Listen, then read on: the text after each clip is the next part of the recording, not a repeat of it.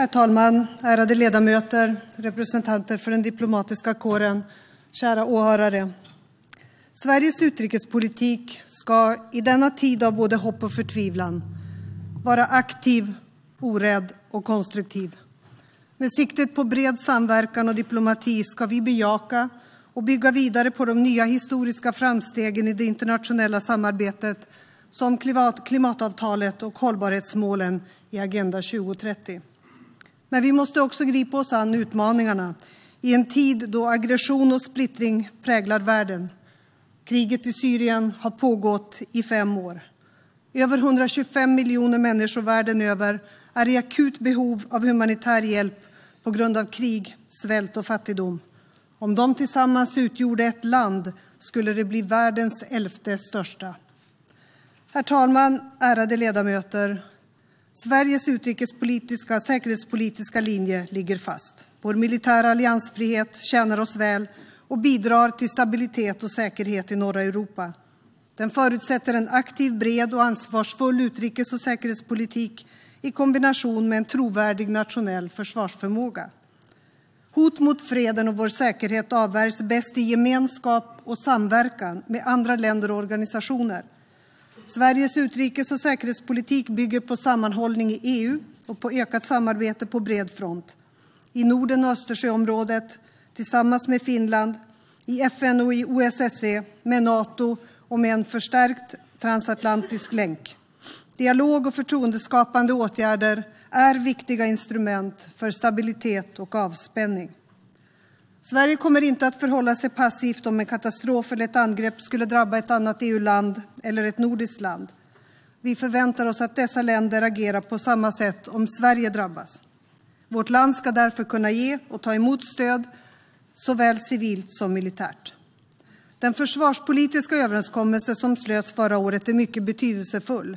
Den visar det breda politiska stödet för behovet av att stärka vår nationella försvarsförmåga. Vår tids ödesfråga, klimatet, utgör ett globalt eh, säkerhetshot. Klimatförändringarna driver nämligen på krig, konflikter och fattigdom.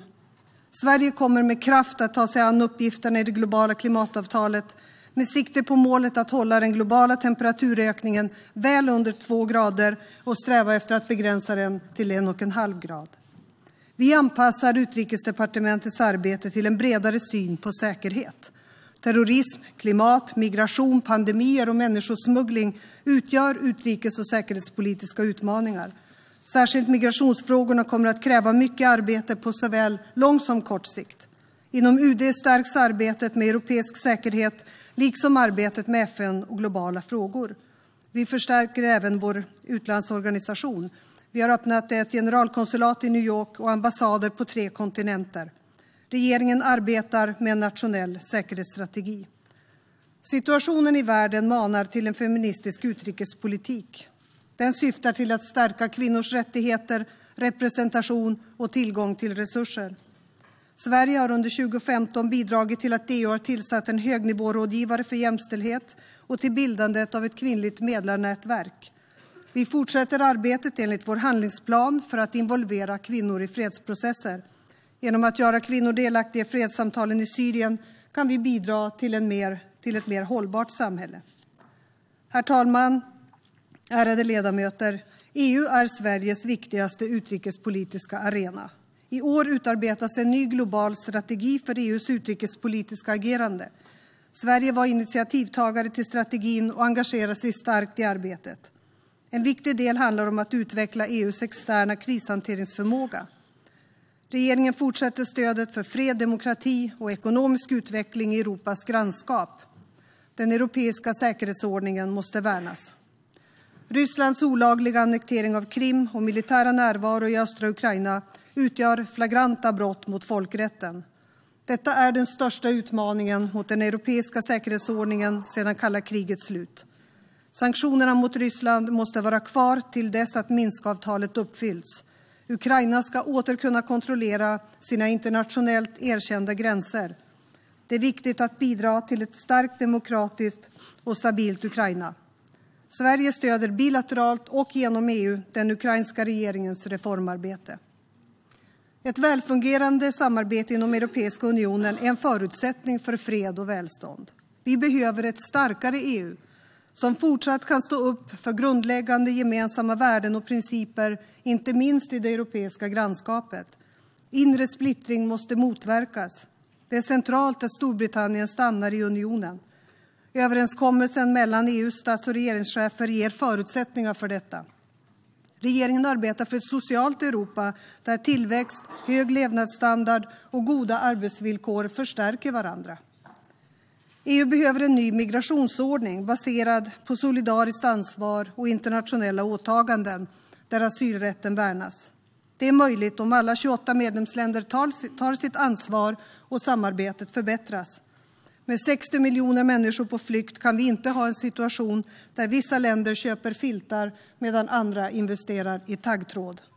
Vår EU-politik och utrikespolitik spelar en viktig roll när det handlar om att lösa dessa svåra frågor. Sverige kommer fortsatt att stå upp för fred och frihet i Europa som vi gjorde efter terroristdåden i Paris i höstas. Vi var bland de första att svara på Frankrikes begäran om assistans och det svenska stödet är bland de större. Sveriges bidrag har välkomnats av Frankrike. Herr talman, ärade ledamöter! Regeringen välkomnar FNs ansträngningar att nå en uppgörelse i Cypernfrågan. En lösning skulle stärka FNs auktoritet och EUs förmåga att hantera utmaningarna i närområdet.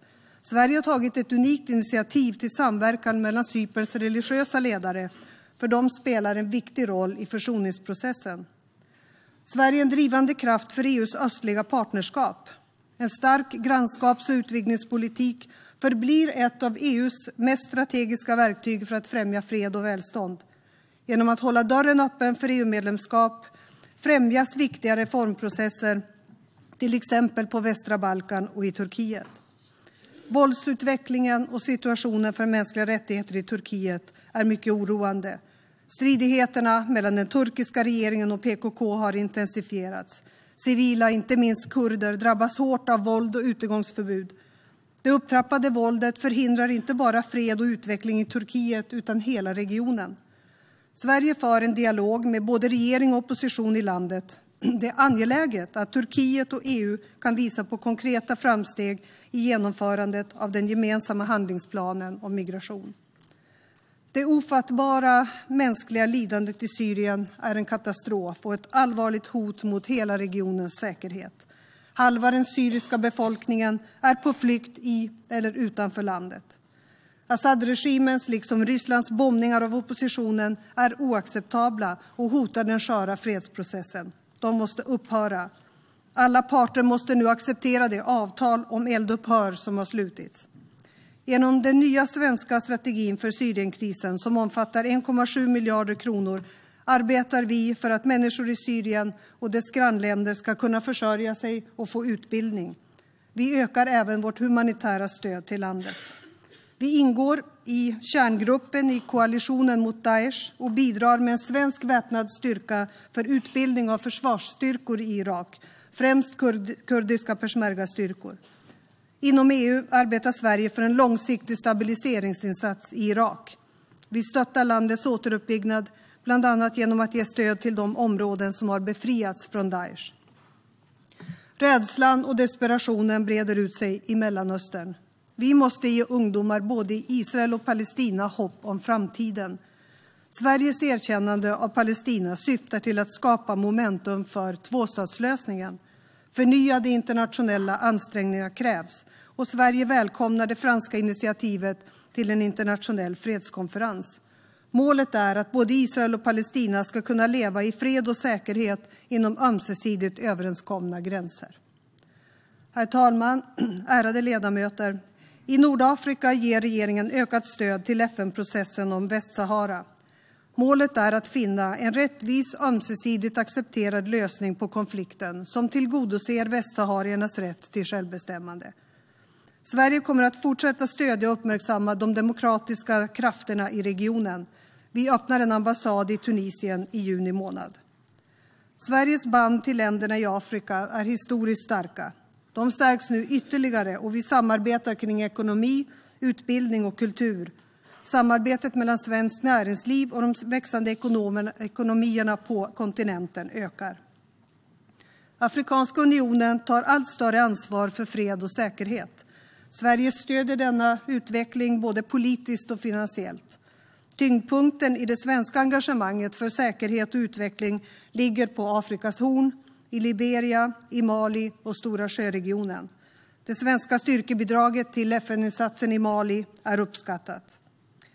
Den fortsatt starka och dynamiska ekonomiska utvecklingen i Asien erbjuder stora möjligheter. Regeringen fördjupar samarbetet med Indien, världens största demokrati. Vi öppnar en ambassad i Filippinerna. Kontakterna mellan Kina och Sverige blir allt fler. Kinas roll internationellt växer. Med detta följer också ansvar. Regeringen fortsätter den uppriktiga dialogen med Kina om mänskliga rättigheter. Sverige behåller sitt civila och militära engagemang i Afghanistan. Regeringen stärker också samarbetet med Afghanistan i migrationsrelaterade frågor. USA är en viktig partner till Sverige och vi utvecklar och fördjupar vårt redan breda samarbete med landet. Vi erbjuder ett omfattande stöd till utvecklingsländer för anpassning till ett mer extremt klimat och hållbar teknik. Vi stärker relationerna med de karibiska nationerna som i likhet med andra små östater är särskilt utsatta för klimatförändringar. Regeringen kommer under året att anta en regional biståndsstrategi för Asien inklusive Stilla havsländerna med särskilt fokus på klimat. Utöver det strategiska partnerskapet med Brasilien fördjupas relationerna med en rad länder i Latinamerika såsom Chile, Colombia och Peru. I Peru öppnas nu en ambassad. En handlingsplan för vårt arbete med Latinamerika är under utarbetande. Herr talman, ärade ledamöter! Sveriges många, mångåriga erfarenheter av fred, jämställdhet och internationell solidaritet har skapat en nyfikenhet kring vårt land och det vi står för. Den svenska modellen väcker intresse världen över. En stark Sverigebild, där kultur och värderingar hålls fram, är viktig för våra långsiktiga relationer med andra länder. Främjandet av export, import och investeringar i Sverige i nära samarbete med företagen utgör en integrerad del av utrikespolitiken liksom ett ansvar för hela regeringen. Regeringens exportstrategi bidrar till att stärka svenska företags möjligheter på den internationella marknaden och att öka antalet exporterande företag. Detta bidrar till svenska arbetstillfällen. Av Sveriges utrikeshandel går två tredjedelar till andra länder i EU. Därför är en väl fungerande inre marknad i EU av största vikt. Sveriges ekonomiska utbyte med omvärlden och långa frihandelstradition har bidragit till vår välfärd. Frihandel mellan länder lägger långsiktigt grunden för fred och demokrati. Därför motsätter vi oss protektionistiska tendenser i EU och övriga G20-länder, särskilt åtgärder som drabbar utvecklingsländer. Sverige arbetar för att nå ett politiskt avslut i år på förhandlingarna om frihandelsavtalet TTIP mellan EU och USA. Ett avtal får stor betydelse för tillväxt och jobb samt stärker den transatlantiska länken. Avtalet ska slutas med respekt för människor och miljö. Sverige ska bli ett föregångsland för fri och rättvis handel och hållbart företagande är en del av detta. I en svår tid som har vi som ett av få länder i världen lyckats behålla ett generöst och högkvalitativt bistånd. Enprocentsmålet uppnås och ligger fast. Under året återkommer regeringen till riksdagen med ett nytt policyramverk för det svenska utvecklingssamarbetet. Vårt utvecklingssamarbete är ett uttryck för Sveriges övertygelse om att vi måste dela på världens välstånd. Inför det humanitära världstoppmötet i Istanbul i maj arbetar vi för ett starkare humanitärt system med särskilt fokus på kvinnors rättigheter och inflytande. Jag ingår i Ban Ki-moons panel för humanitär finansiering som har lagt fram nyskapande förslag om hur världens humanitära behov ska kunna tillgodoses. Herr talman, ärade ledamöter! I en tid av globala hot krävs globalt samarbete. Världens ledare enades förra året om Agenda 2030 om globala utvecklingsmål och ett nytt klimatavtal. FN navigerar i en mycket svår terräng, men framsteg görs. FN är världens viktigaste plattform för internationell fred och säkerhet. Sverige är en aktiv FN-medlem och en kritisk vän. Vårt engagemang gör skillnad och är efterfrågat. Sverige driver på för en starkare koppling mellan utveckling och fred, ett ökat fokus på förebyggande av konflikt och en stärkt roll för kvinnor i fredsprocesser. Regeringen satsar också långsiktigt på medling. Det är på denna grund som Sverige nu kandiderar till säkerhetsrådet. Vi tillför kunskap, inte minst om närområdet. Säkerhetsrådet måste ta ett än större ansvar för fred och säkerhet. Vi vill slå vakt om folkrätten och begränsa vetoanvändningen. Rådet behöver reformeras och bättre återspegla världen av idag. Vi ser med oro hur världens befintliga kärnvapenarsenaler behålls och hur nya vapen utvecklas. Nordkoreas kärnsprängning tidigare i år understryker nödvändigheten av arbetet för internationell nedrustning och icke-spridning. Det kärntekniska avtalet med Iran visar å andra sidan att det är möjligt att nå framsteg på icke-spridningsområdet.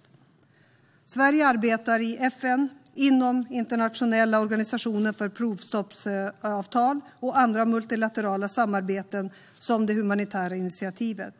Regeringen har bland annat varit delaktig i arbetet inför Nuclear Security Summit i Washington i vår om ett förstärkt arbete mot nukleär terrorism. Regeringen tillsätter en särskild ambassadör för arbetet med internationell nedrustning. Herr talman! Ärade ledamöter! Respekt för folkrätten är grundläggande. FN-stadgan befäster principen om territoriell integritet.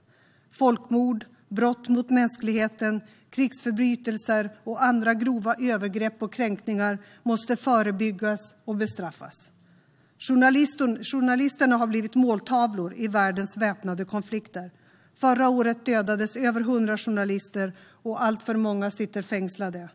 Vi stödjer fängslade journalister och människorättsaktivister och arbetar för fri media och starka civilsamhällen detta år då den svenska tryckfrihetsförordningen fyller 250 år.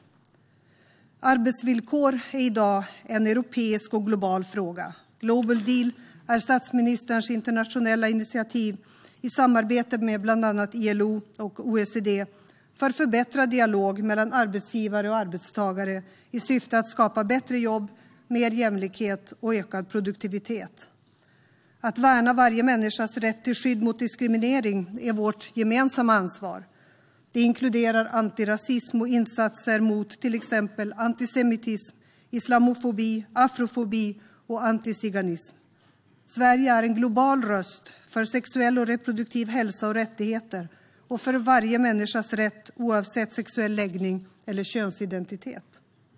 Mänskliga rättigheter, demokrati och rättsstatens principer är grundläggande. Och därför överlämnar regeringen en skrivelse till riksdagen om detta och tillsätter en särskild ambassadör för mänskliga rättigheter. Stöd till svenskar som befinner sig i nöd och krissituationer utomlands är alltid prioriterad verksamhet i utrikesförvaltningen och vi arbetar med konsulära ärenden dygnet runt, årets alla dagar. Herr talman, ärade ledamöter och åhörare! FN-stadgan slår fast att det är vi, de förenade nationernas folk, som ska rädda kommande släktled undan krigets gissel. Det betyder att ansvaret är vårt. Vi som är Sveriges regering, diplomaten på läktaren, riksdagsledamoten som förbereder sitt anförande, ja, också ni som lyssnar vid radion. Det är också vi de förenade nationernas folk, som ska betyga vår tro på de grundläggande mänskliga rättigheterna. Tiden är knapp, men de globala framsteg som sker parallellt med krigets gissel påminner om den kraft som skapas av gemensamma ansträngningar. Regeringen kommer fortsätta att axla sitt ansvar i upprätthållandet av internationell fred och säkerhet i politiskt samförstånd och med folklig förankring. Tack.